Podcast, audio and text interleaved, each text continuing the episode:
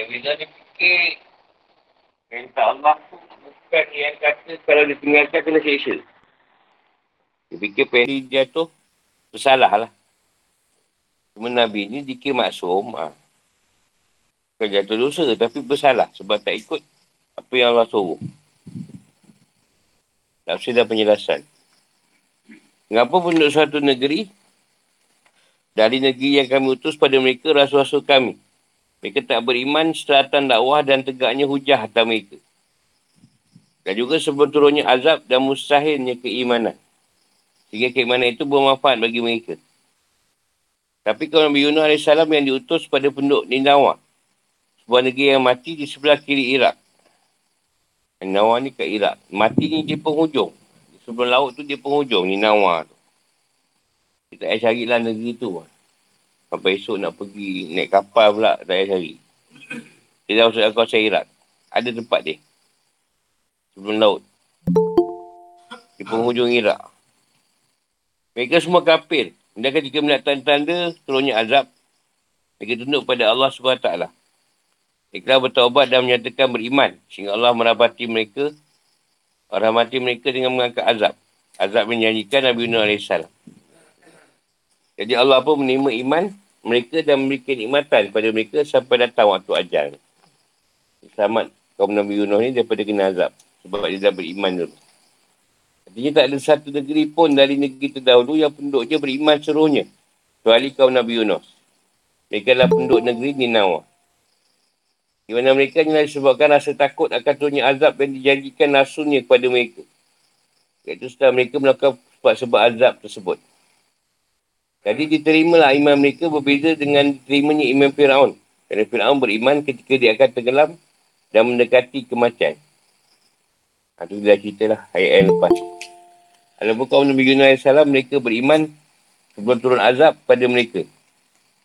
Meskipun mereka menyatakan beriman ketika muncul tanda-tanda azab. Dalam kisah ini terdapat sindiran pada penduduk Mekah. Juga ajuran bagi mereka agar menjadi seperti kaum Nabi Yunus. Sebelum mereka sampai kepada tingkatan putus asa. Kerana azab itu pasti akan terjadi. Kerana terjadinya pada kaum Nabi Yunus dan Fir'aun. Beserta tentera-tenteranya.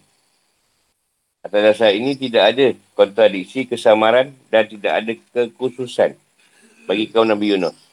Sayyidina Ali radhiyallahu anhu berkata, waspada itu tidak dapat menolak kadar, takdir dan doa itu dapat menolaknya. Jadi berhati-hati itu tak boleh menolak kadar atau takdir. Contoh kita bersedia nak mati. Tak boleh mati. Cuma itu tak mati lagi ni. Ketika tak bersedia itulah kita mati. Sebenarnya macam tu. Jadi, tak payah berhati-hati sebab tak boleh menolak takdir. Kita ingat kita lalu jalan luar, sampai elak jam. Punya jalan luar tu, kereta-kereta pula pancit. Baik-baik kita jam 3 jam, jadi 9 jam. Sebab kereta-kereta semua tutup, tak ada orang nak tolong. Itu kata, takdir dah tetap. Tapi doa dapat menolak dia. Doa lah.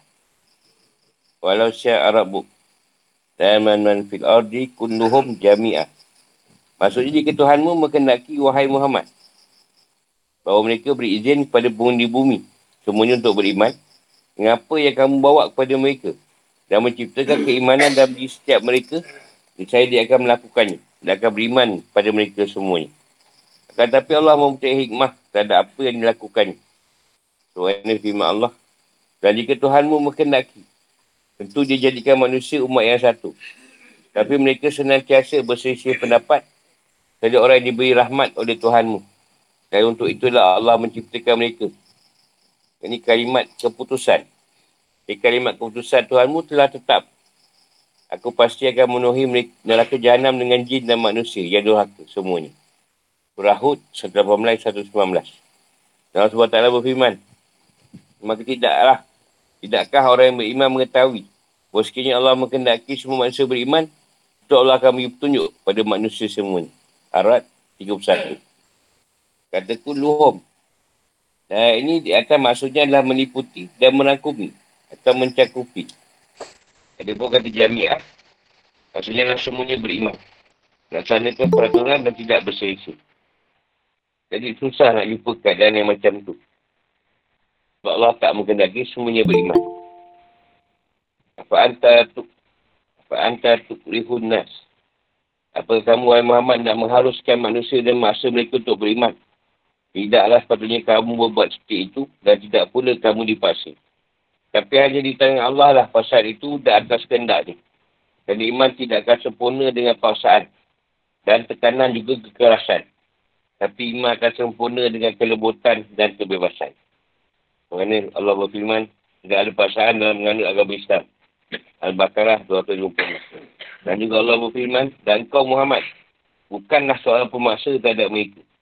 Maka berilah peringatan dengan Al-Quran kepada siapa pun yang takut kepada ancamanku. Surah Kahf 45.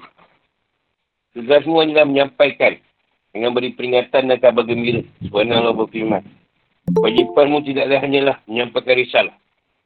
Surah 48. Allah juga berfirman, maka berilah peringatan, kerana sungguhnya engkau Muhammad hanyalah pemberi peringatan.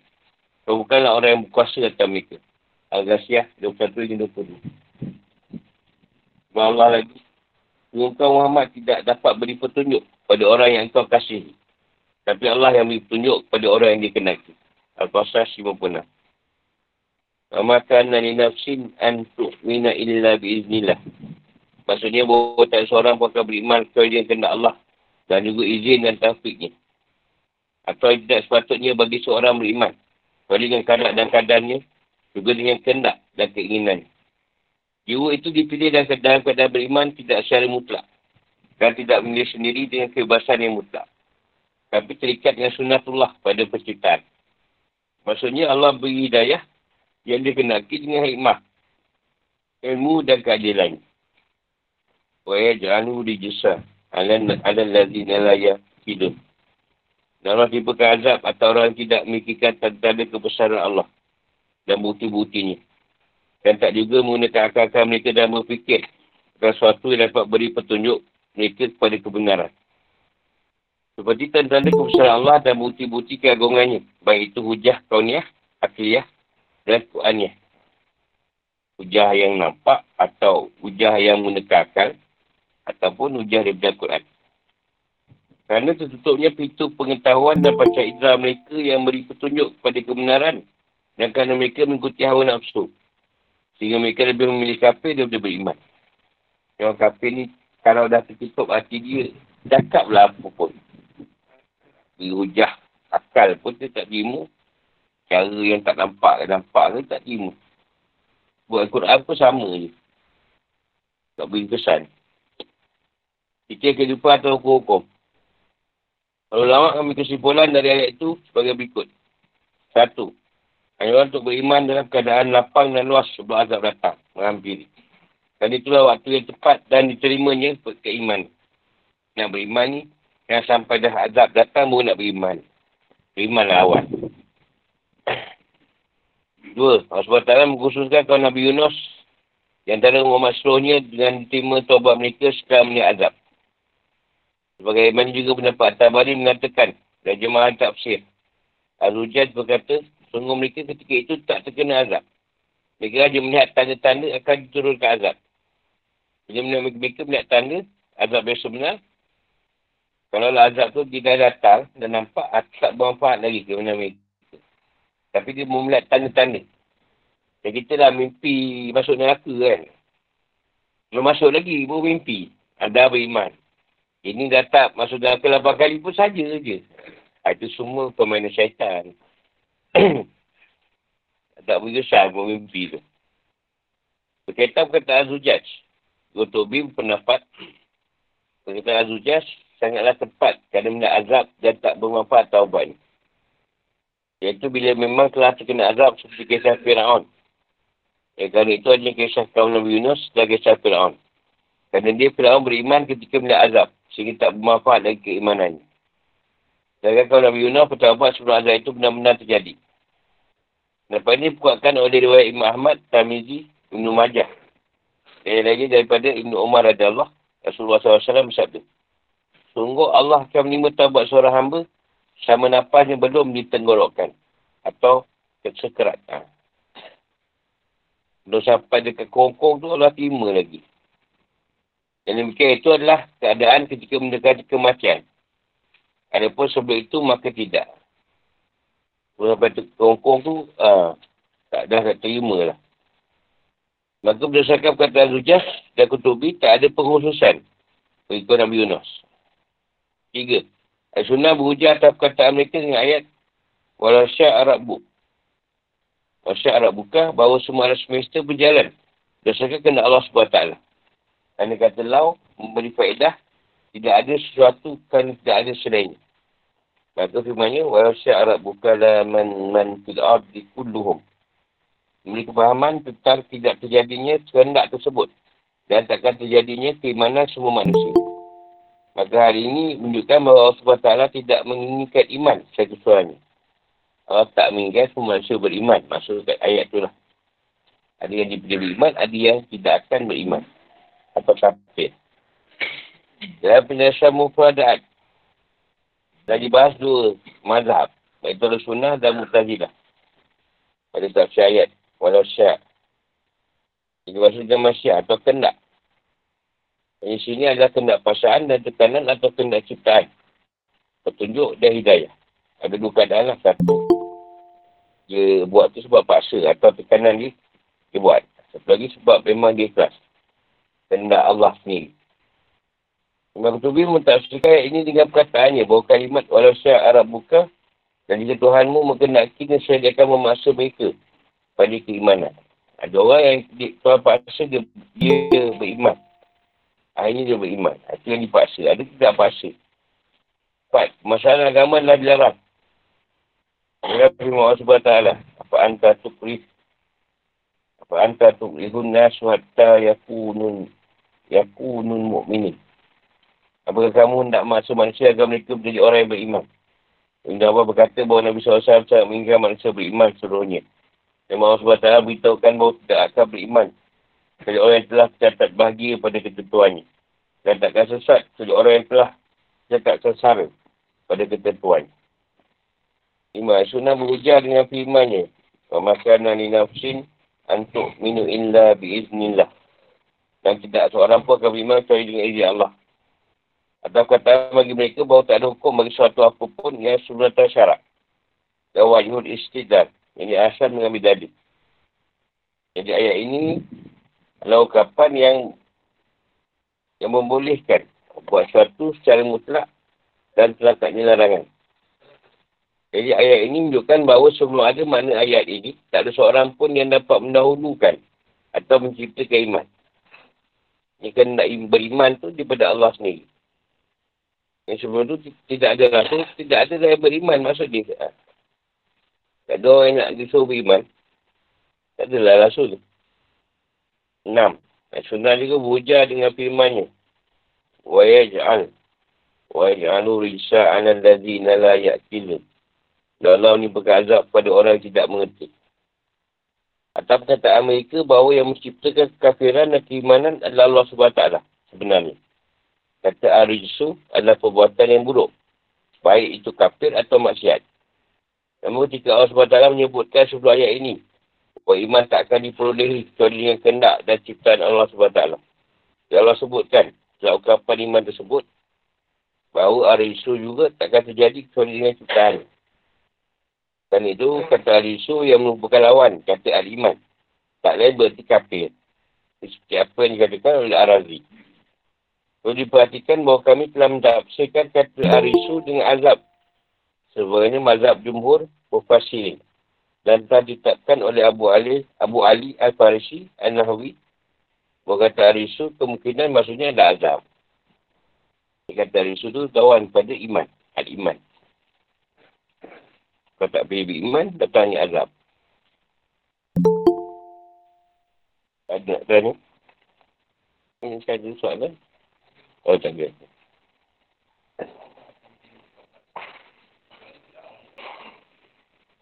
Maksudnya tadi, soalannya tu, kenaan tak diterima, maksudnya. Tapi, lebih kepada ayat ni. Ini lebih kepada orang Islam. Kepada orang kafir. Sebab orang kafir dah sampai teruk pun nak mengucap. Sebab tu sama je Fir'aun. Di ayat ni, kalau saya punya kupas lebih kepada orang Islam. Ni orang yang beriman. Tapi dia biasalah tak buat benda-benda ni kan. Dah nak mati baru dia mengucap. Bukan orang kafir yang baru nak mati macam pederi tu kan. Nak mati dia je mengucap. Bukan macam tu. Contoh macam kita berak lah kan. Dah rasa tu pergilah tanah. Ni dah sampai dah hujung tanduk. Memang terkecil. Memang buang seluruh dah. Tak boleh buat apa. Lebih kurang macam tu lah contoh dia. Senang. Dah nampak RNA tu. Dah nak terkecil. Singgah je lah. Tak apa boleh tahan lagi. Depan tak jauh daripada RNA tu. Dah terkecil lah. Kecil je lah dah seluruh. Maksud dia, kaum Nabi Yunus ni, dia nampak tanda azab, dia dah bertaubat.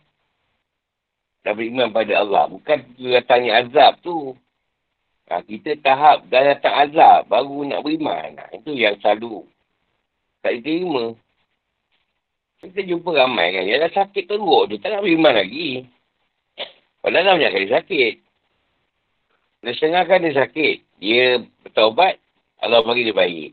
Itu buat jalan balik. Lepas tu sakit balik.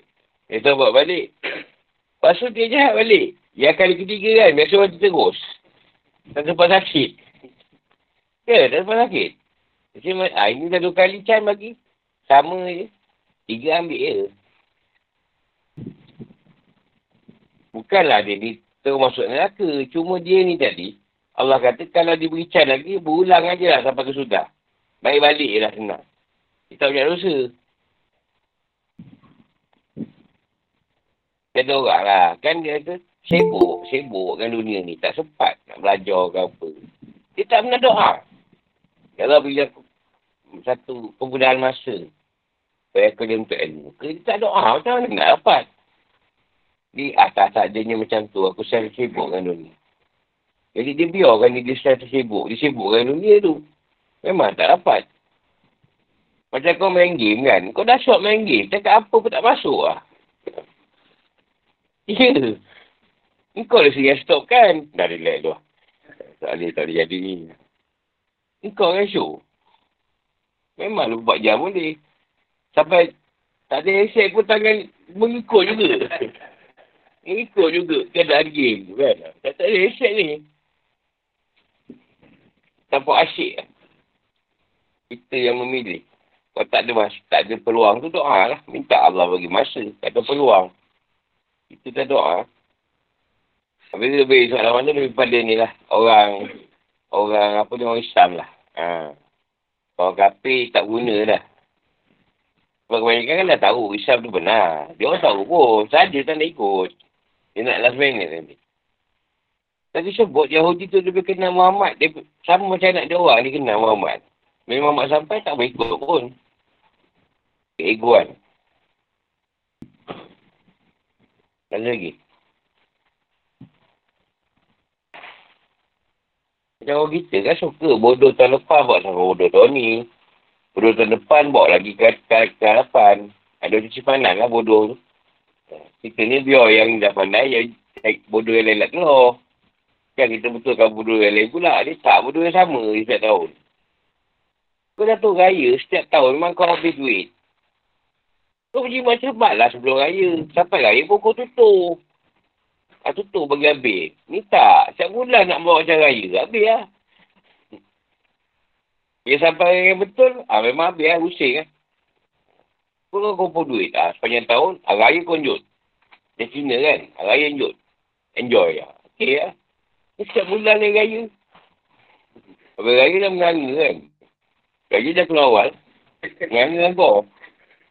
Tak perlu. Orang yang macun. Dah tak ada yang agak-agak lah. Sama RM2,000 dia macun. Raja RM3,000. Macun RM2,000.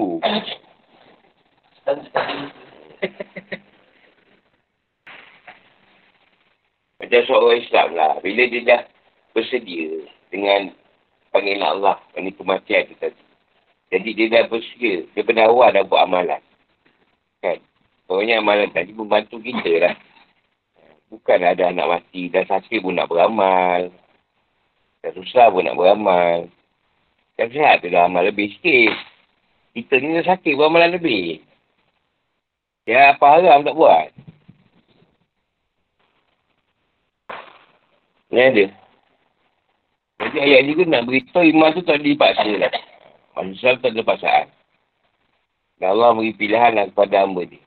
Allah ni suruh manusia beriman je. Tapi tak paksa. Tapi ada orang yang Allah memaksa dia untuk beriman. Nabi Yunus ada cerita dia. Bukan setahun, dua dia berdakwah. Yang dia kecewa ni. Dia dakwah bertahun-tahun, puluh tahun. Tapi berikut dia tak berapa orang. Itu dia kecewa. Kalau cakap macam ni, balik-balik muka kau 3-4 orang kan. 8 tahun muka kau je. Boring juga. Macam tu lah contoh dia. Pedap lah. Jadi dia ingat, bila tinggalkan kaum ni tak berapa ketul tadi, dia samat. Maksudnya, ini tak ada masalah kot, tinggalkan. Dia tinggalkan naik kapal. Itu tu hukum dia, sebab ikan paus, ikan nun tu. Dia ingat dia tinggalkan tu, Tuhan tak sulitkan dia. Tuhan sulitkan juga. Aku maksum, kata dia, samat. Tak, Tuhan masukkan juga. Bagi dia sedikit lah. Apa ni? Hukuman. Jadi janganlah rasa kecewa walaupun yang belajar kita setengah orang je. Bukan seorang, setengah orang. Yang kata setengah orang tu dia tak pagar. Kerja datang, kerja tidak. Kenapa dululah murid seorang. Jauh-jauh pergi kan jauh. Jadi telefon, jangan tak datang dulu Mak saya kata, guru buat jalan sesat kata dia, jangan datang lagi. Nak pergi mana pun segan nak ambil reward. Ingat ambil dah tidur. Dan dia kata jalan sesat kan, lagi tinggalkan je lah. Dapat murid seorang pada suka. Orang belajar sejam dulu, kita baru sampai 8 jam. Belajar ni. Konok je, ada murid tu kan. Seorang je pun. Nama dia pun tak ingat lah. Dan kita lah nasihatkan je. Dia kata kita sayang pun kadang tak boleh kita beri petunjuk. Nasihat boleh.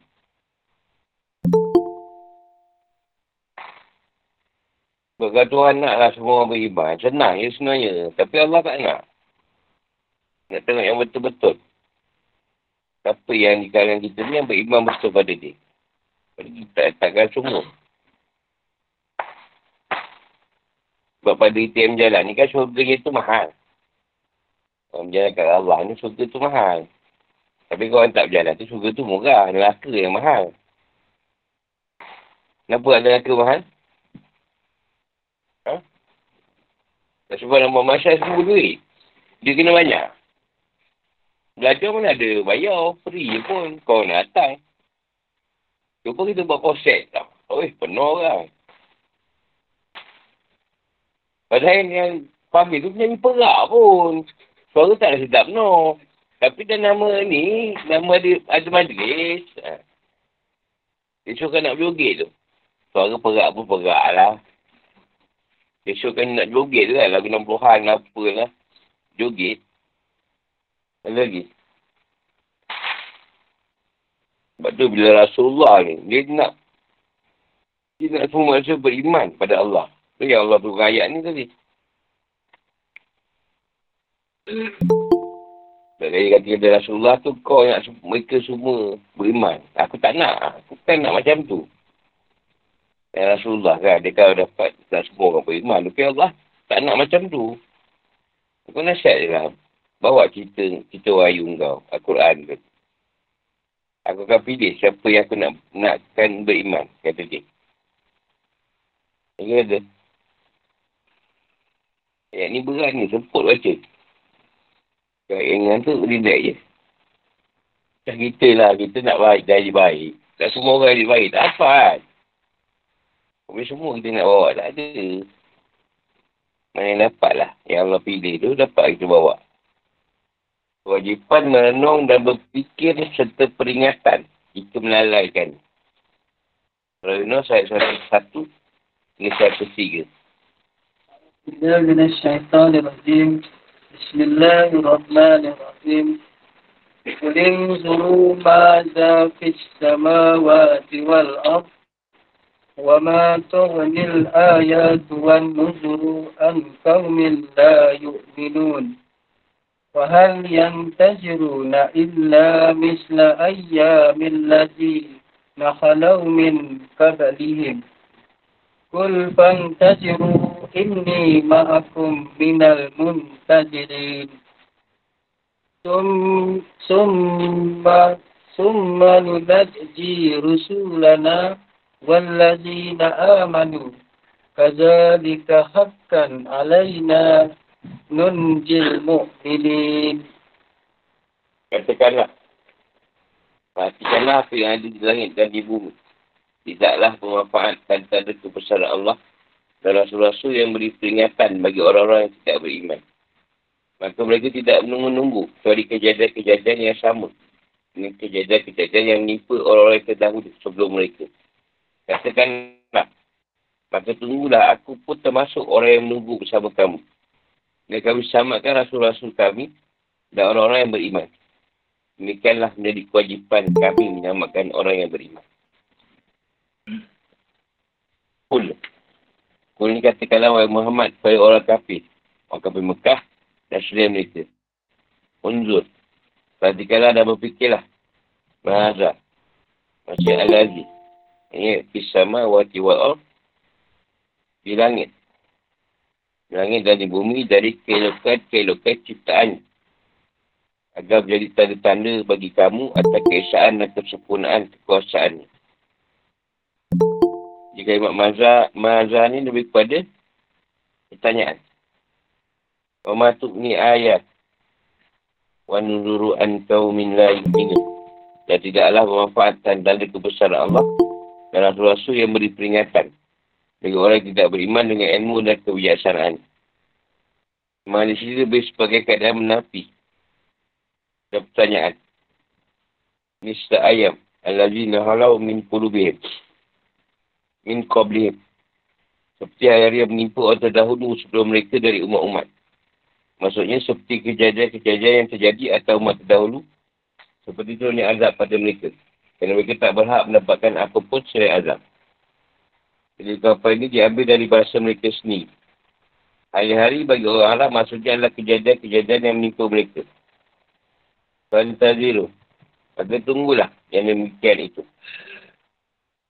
Tumma nunajji, kami selamatkan menggunakan fi'il mudhari ni kerana menceritakan keadaan masa lalu. Jadi nak ceritakan kita yang dahulu. Rasulana waladzina amanu, Rasul-Rasul kami dan orang-orang yang beriman dari azab. Kazalika, seperti itu pula, yang ini keselamatan. Akan alaina, wajibah atas kami.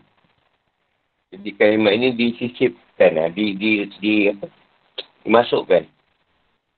Tunjil mu'mini, kami selamatkan orang yang beriman. Maksudnya seperti keselamatan itu pula, kami selamatkan Nabi SAW dan para sahabatnya, dia diturunkan azab bagi atas orang musyrik. Jadi dia kata, Tuhan kata bersamakan Rasul dan dia mengikut Rasul ni tadi. Dan orang musyrik aku azabkan. Hubungan antara ayat.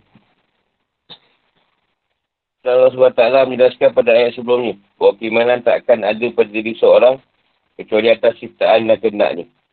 Rasulullah SAW merintahkan dalam ayat ini untuk melihat dan memikirkan tanda-tanda kebesaran Allah sehingga tidak ada keraguan bahawa Allah hanya memaksa untuk beriman. Tak terdapat keraguan. Kalau beriman, perhatikanlah apa yang ada di langit dan di bumi. Kalau Rasul tengok, ada kat langit kat bumi ni, tak ada satu. Atuk kau yang buat ni. Kemoyang kau yang buat gunung. Gunung tu duduk, kemoyang aku yang gali. Gali dia kalau boleh. Gali lubang kupu pun penat tau. Semua nak gali, mati pula lubang tu. Tanam je lah. Dia kan gali untuk orang. Dia hidup di sini. Maka wajib atau orang yang mempunyai akal fikiran yang ada akal tadi membezakan antara yang baik dengan yang buruk. Sedangkan kewajipan bagi Nabi dan Rasul hanyalah sebagai pemberi khabar gembira dan peringatan. Agama hanya membantu akal manusia untuk memilih yang terbaik. Agama nak bagi manusia ni berfikir apa yang terbaik untuk dia yang Allah bagi. Dan dia apa yang dia boleh bagi pada Allah. Ilham yang bersyukur. Tak ada penjelasan. Ayatnya Allah SWT perintahkan pada hambanya untuk berfikir tentang penciptaan langit dan bumi. Berserta dengan apa yang ada di dalamnya. Kita yang kita nampak dari peraturan alam. Kerana alam teratur. Sangat menakjubkan. Planet-planet yang bercahaya dan bintang-bintang yang mengelilingi matahari dan bulan. Siang dan malam. Berserta pengantian dan sisi panjang pendeknya. Ada siang panjang, malam pendek. Malam panjang, siang pendek. Malam dengan siang sama panjang. Ada yang tak siang-siang. Ada yang malam tak sudah. Langit yang menjulang tinggi. Berserta luas. Dan keelokkan atas surianya. Ada pengaturan Allah pada matahari itu. Pada sistem suria. Pada galaksi. Juga air hujan. Yang Allah turunkan sehingga tumbuh. Berbagai macam buah-buahan. Tanaman, dan bunga-bungaan, aneka ragam tumbuhan, binatang yang hidup di darat maupun lautan, dengan macam-macam bentuk warna dan manfaatnya yang bermacam-macam. Gunung-gunung dan daratan berserta kekayaan yang terkandung di dalamnya, seperti barang, tambang, bataman macam-macam emas, tembaga, biji, petroleum, gas.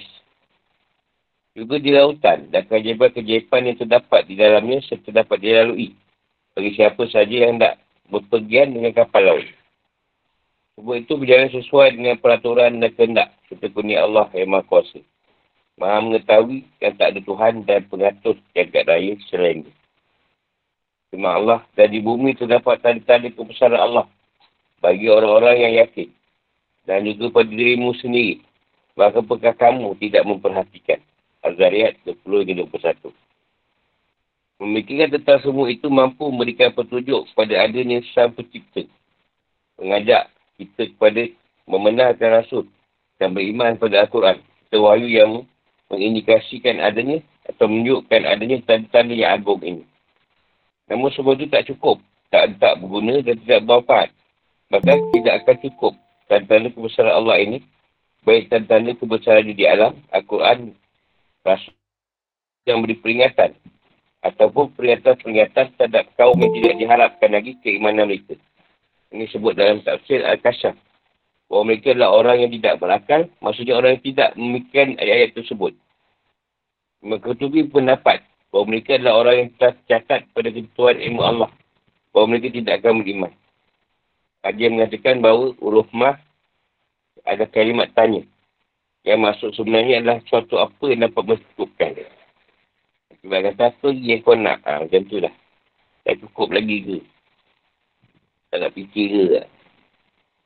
Ada pun maknanya dalam konteks istifham. Maknanya pertanyaan. Suatu apa yang dapat mencukupkan tanda-tanda kebesaran Allah. Dengan dan di bumi dan juga rasul-rasul berserta bukti. Petunjuk dan dalil-dalil. Yang menunjukkan kebenaran mereka. Bagi kaum yang tak beriman kepada Allah dan Rasul. Dan tidak menggunakan akal-akal mereka untuk apa yang mereka diciptakan. Tak berfikir. Apa sebab kau diciptakan. Dan firmannya. Wa ma'atukni. Wa ma'atuknil ayatu wa nuzur. Wa nuzuru an kaum. Maksudnya adalah dan tidak beri manfaat kepada mereka sedikit pun. Atau sesuatu yang membuat cukup. Tanda-tanda dan dalil-dalil. Padahal ini huruf ni adalah napi. Untuk menafikan, meniadakan. Dia boleh juga huruf ni jadi pertanyaan. Fahal yang tazirun. Rasulullah SWT memberi peringatan pada orang musyrik. Saya berkata, maka mereka mustahkanmu, wahai Muhammad. Tidaklah menunggu siksa dan azab. Kecuali seperti kejadian-kejadian yang menipu umat terdahulu. Yang telah menusakan rasul-rasul ni. Seperti turunnya azab pada mereka. Iaitu kejadian-kejadian yang menipu kaum Nuh, kaum Ad, Samud. Dan selain. Kata Al-Ayat, hari-hari di sini maksudnya adalah kejadian-kejadian. Dikatakan si Polan mengetahui tentang hari-hari orang Arab. Maksudnya adalah kejadian-kejadian yang menimpa mereka. Orang Arab menamakan azab dengan kata ayam. Bukan ayam ni, ayam apa ni? Ayam tu, ayam. Dan begitu juga menamakan nikmat dengan kata ayam seperti firman Allah SWT. Dan ingatkanlah mereka kepada hari-hari Allah. Ibrahim, ayat 5. Dan semua adalah Lalu bagimu dari kebaikan atau keburukan juga disebut ayat. Qul fantaziru. Katakanlah wahai Rasul pada mereka, seraya beri peringatan, ancaman dan janji. Tunggulah azab Allah dan siksanya. Sungguhnya aku termasuk orang yang menunggu kebinasaanmu. Atau tunggulah kebinasaanku. Sungguhnya aku bersamamu termasuk orang yang menunggu kebinasaanmu. Atau termasuk orang yang menunggu janji Tuhan. Summa nunajji rusulana. Sungguh, hukum kami yang diikuti dan sunnah kami yang paling tinggi ketika turun azab, iaitu keselamatan rasul-rasul kami dan orang yang beriman bersama mereka. Dan kebinasaan orang yang berdusta. Gaza dikahakkan alaina. Seperti keselamatan rasul-rasul telah terdahulu dan orang yang beriman bersama mereka. Kami pun akan menyelamatkan orang yang beriman bersamamu, wahai Rasulullah. Dan akan kami binasakan orang yang merusakanmu. Ini bukan kebenaran bahawa Allah SWT mewajibkan atas dirinya yang maha suci seperti firman. Tuhanmu telah menetapkan sifat kasih sayang pada dirinya. Al-An'am 24. Dan juga seperti dalam dua kitab sahih, Rasulullah SAW bersabda, sungguh Allah SWT telah menetapkan dalam kitab dan tersimpan bersamanya di atas aras, bahawa kasih sayangku lebih dahulu atas amarahku. Ya Allah, mendahulukan kasih sayang itu, barulah amarah. Kira-kira atau hukum. Ayat ini menunjukkan berapa hal berikut. Satu, kewajipan berfikir terhadap tanda-tanda kebesaran Allah di langit dan di bumi, supaya kita dapat mengambil hidayah dengannya dan dapat mengetahui tanpa cipta. Dan tak ada jalan untuk mengetahui Allah SWT supaya dia mentadabur tanda-tanda kebesaran Allah. Merenung atau melihat. Itu berfikir. Kerana Rasulullah SAW bersabda, berfikirlah tentang ciptaan dan jangan berfikir tentang sang pencipta. Tengok pada sifat, tengok pada zat. Kerana sungguh kau tak mampu mencapai. Nak capai cipta zat, tak boleh sampai jauh. Tengok apa yang berlaku, sifat-sifat Tuhan. Apa yang diwujudkan. Naklah bagi manusia dapat mengambil ibrah atau pelajaran. Dan mikirkan segala bentuk ciptaan yang akan menunjukkannya kepada sang pencipta dan yang maha kuasa atas kesempurnaan. Dua, semua kejadian yang terjadi pada kaum Nabi Nuh, Ad dan Samud, yang lainnya adalah pelajaran dan nasihat untuk para penulis Rasulullah. Tiga, dah menjadi sunatullah ketika azab turun pada satu kaum, Allah akan selamatkan rasul-rasul dan orang yang beriman bersama. Dan binasakan orang kafir yang sesat dan penista. Pemilihan dan perbezaan seperti ini adalah kehadiran dari Allah dan rahmatnya. Allahu Akbar. Tunjuk tadi. Nak habis dah surah Yunus. Tak lain boleh. Tak ada soalan dia lagi. Soalan dia tunduk. Cuba tu je lah, apa je lah.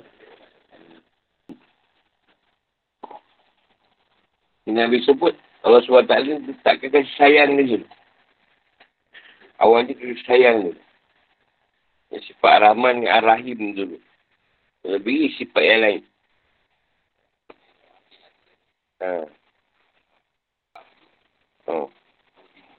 Maksud dia itu boleh juga. Yang pertama ni kasih jadi pada semua makhluk. Allah ni kasih, dia kasih pada semua makhluk. Tapi saya ni pada orang Islam ni. Makhluk semua dia kasih. Tak kisahlah dia ke syaitan ke, kafir ke, semua ada kasih dia. Sifat Rahman ni duduk pada semua makhluk.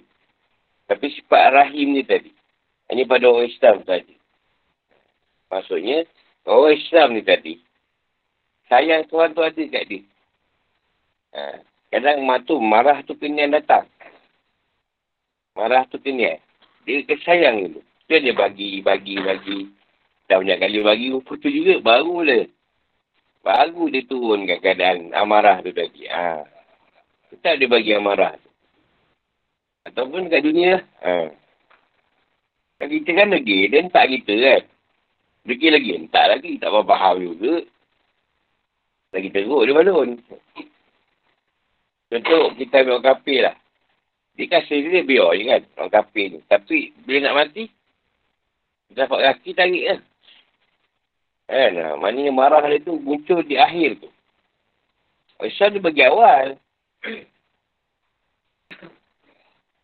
Dan keman kita lah. Supaya kita faham hadis Nabi tu. Takkan kita nak ambil cerita marah dulu kan? Rasa sayang tu lah. Kalau rasa sayang pun tak elok, marah timbul. Banyak abang semayang. Itu semayang kali ketiga. Buat ya Allah. Baru marah. Takkan elok-elok pun macam buat tak tahu je. Lepas tu 3 kali. Kasih dulu. Yang pertama. Yang kedua, sebab sayang kau ni. Ketiga memang aku marah. Sebab sayang dah keluar pun rupa tu ke. Sebab 3 kali. Siapkan sebab 3 kali kan. Macam pergi salah kat rumah orang. Pergi 3 kali dah lah. Tak kira ketiga balik lah. Ini sampai 20 kali. Kalau tikar, 20 tikar. Pergi salam. Ingat rumah Permal. Sampai tiket bilik saya. Abang tolong saya sudah mau mati. Kita cerita nak tidur macam mana. Malam nak keluar dah. Cakap nak mati, keluar jugalah. Yang keluar kubak kandang tu, sebab tak ada mati kat situ. Nak mati-mati dah kat hospital. 3 pagi datang, 4 pagi. Itu masalah kubak kat rumah tu. Sebab tu pada kita pun, dengan kaum lain pun, atas sifat kasih. Ni sebab India bunuh pemimpin Islam. Boycott barang India. Apa cerita ni? Berkaitan dengan orang yang mati tu. Kena mati-mati lah. Tuhan-Tuhan. Kau masalahkan barang yang dekat Malaysia, barang India tu. Kau tak lagi kita mamak. Bila boycott? Dia je yang buka. Kau nak boycott ni? Boycott lah. Nak boycott China, bukan ada kaitan dengan apa yang berlaku. Kita tolong makhluk lain, dipanggil kasih. Tapi Islam kita lebihkan lah, sayang kan. Ini bukan tak nak pergi kedai orang Islam. Dia jual 8 kali ganda mahal dari kedai China tu. Sebab kedai China. Dia melantak lagi lebih. Dia tak ada sayang kat situ. Tak salah tolong orang lain yang bukan Islam. Tapi tersebut kasih. Sayang tu kuat pada orang Islam lah. Itu yang musak dia tu kita bantu.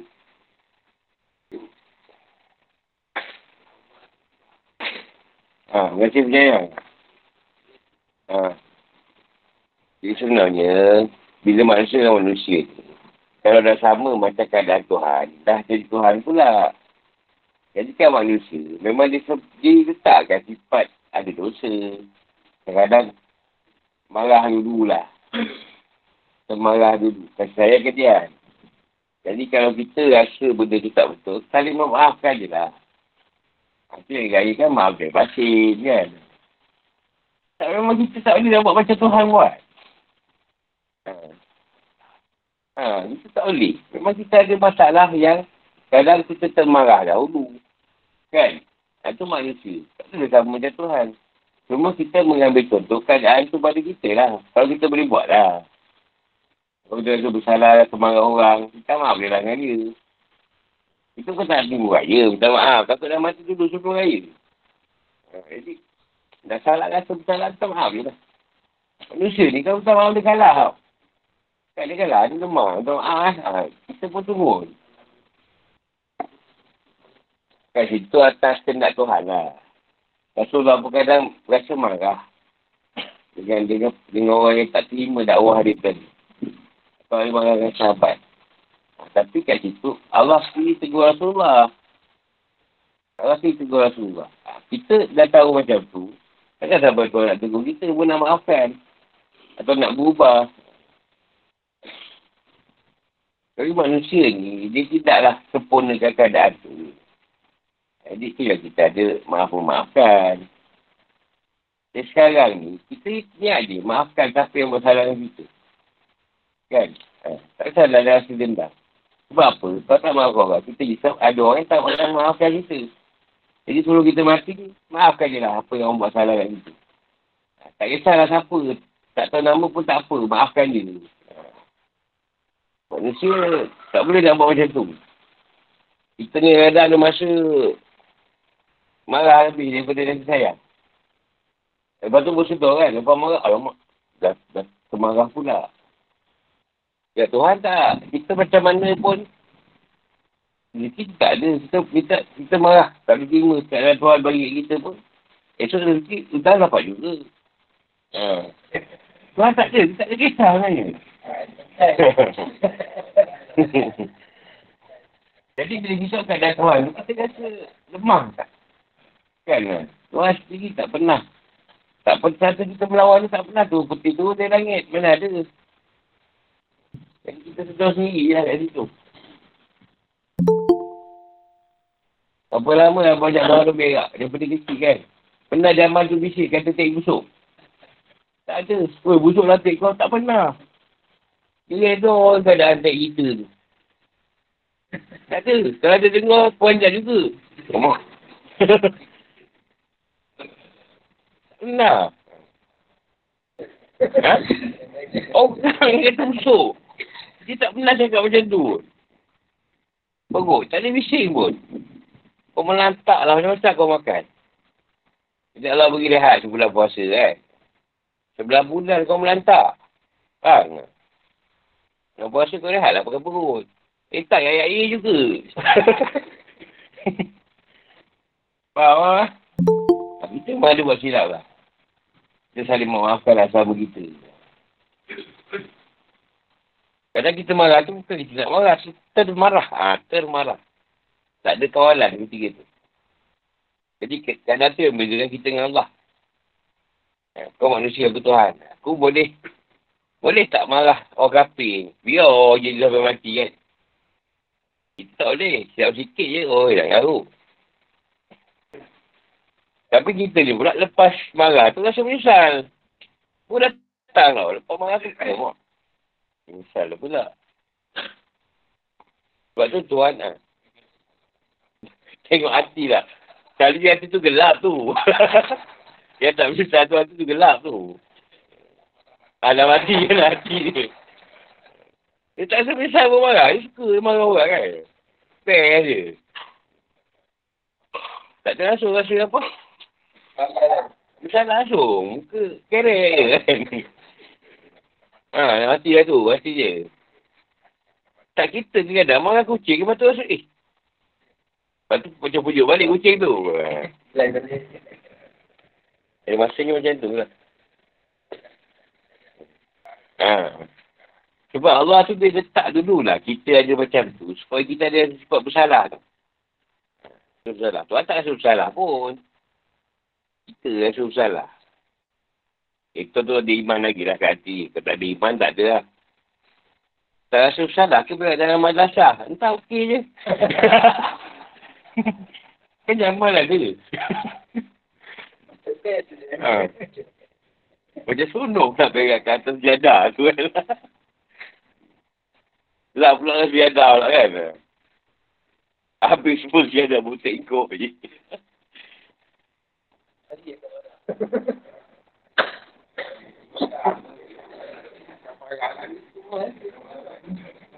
Dia, Pak Rodi, dia bila kesalahan tu, satu kesalahan. Dia tegur.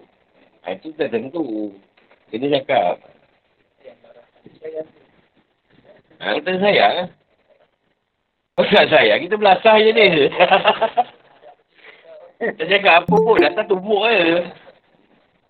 Sebab sayang cakap dulu. Yang buat lagi. Kalau tak sayang, datang balon je. Ha? Tak. Memang tak menyesal pun. Kenapa suruh dia berak? Benda masalah kan? Tak rasa menyesal pun.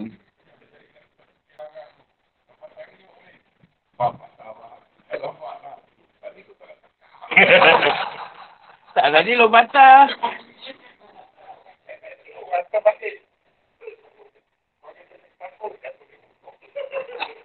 Tak, manusia kan sifatnya. Selagi belum ada kesalahan, takkan berhenti.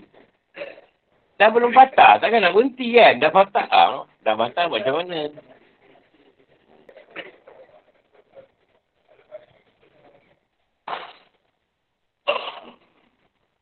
Jadi kalau tu manusia tak ada cepat marah tu, tak adalah kita taubat kan? Adalah kita taubat kalau dia marah tu. Kau tak semua tak taubat. Adalah kita maaf-maafi. Minta maaf. Macam kita sakit, kan macam-macam sebab timbul. Mungkin tadi kecil diri tadi ke pokok tu tak minta maaf nenek. Maaf tu anak cucu bagi agak tu macam kan. Macam cirik tu keluar. Sebab zaman sekarang tungau tu tak ada tau. Kalau kita tu tungau banyak pula tungau tu. Kan payah jumpa pula. Zaman tu nak main kat mana? Main dalam buka je lah kerja. Sekarang tak ada buka. Lagi tanya. Kalau dia tak ada soalan buat lagi.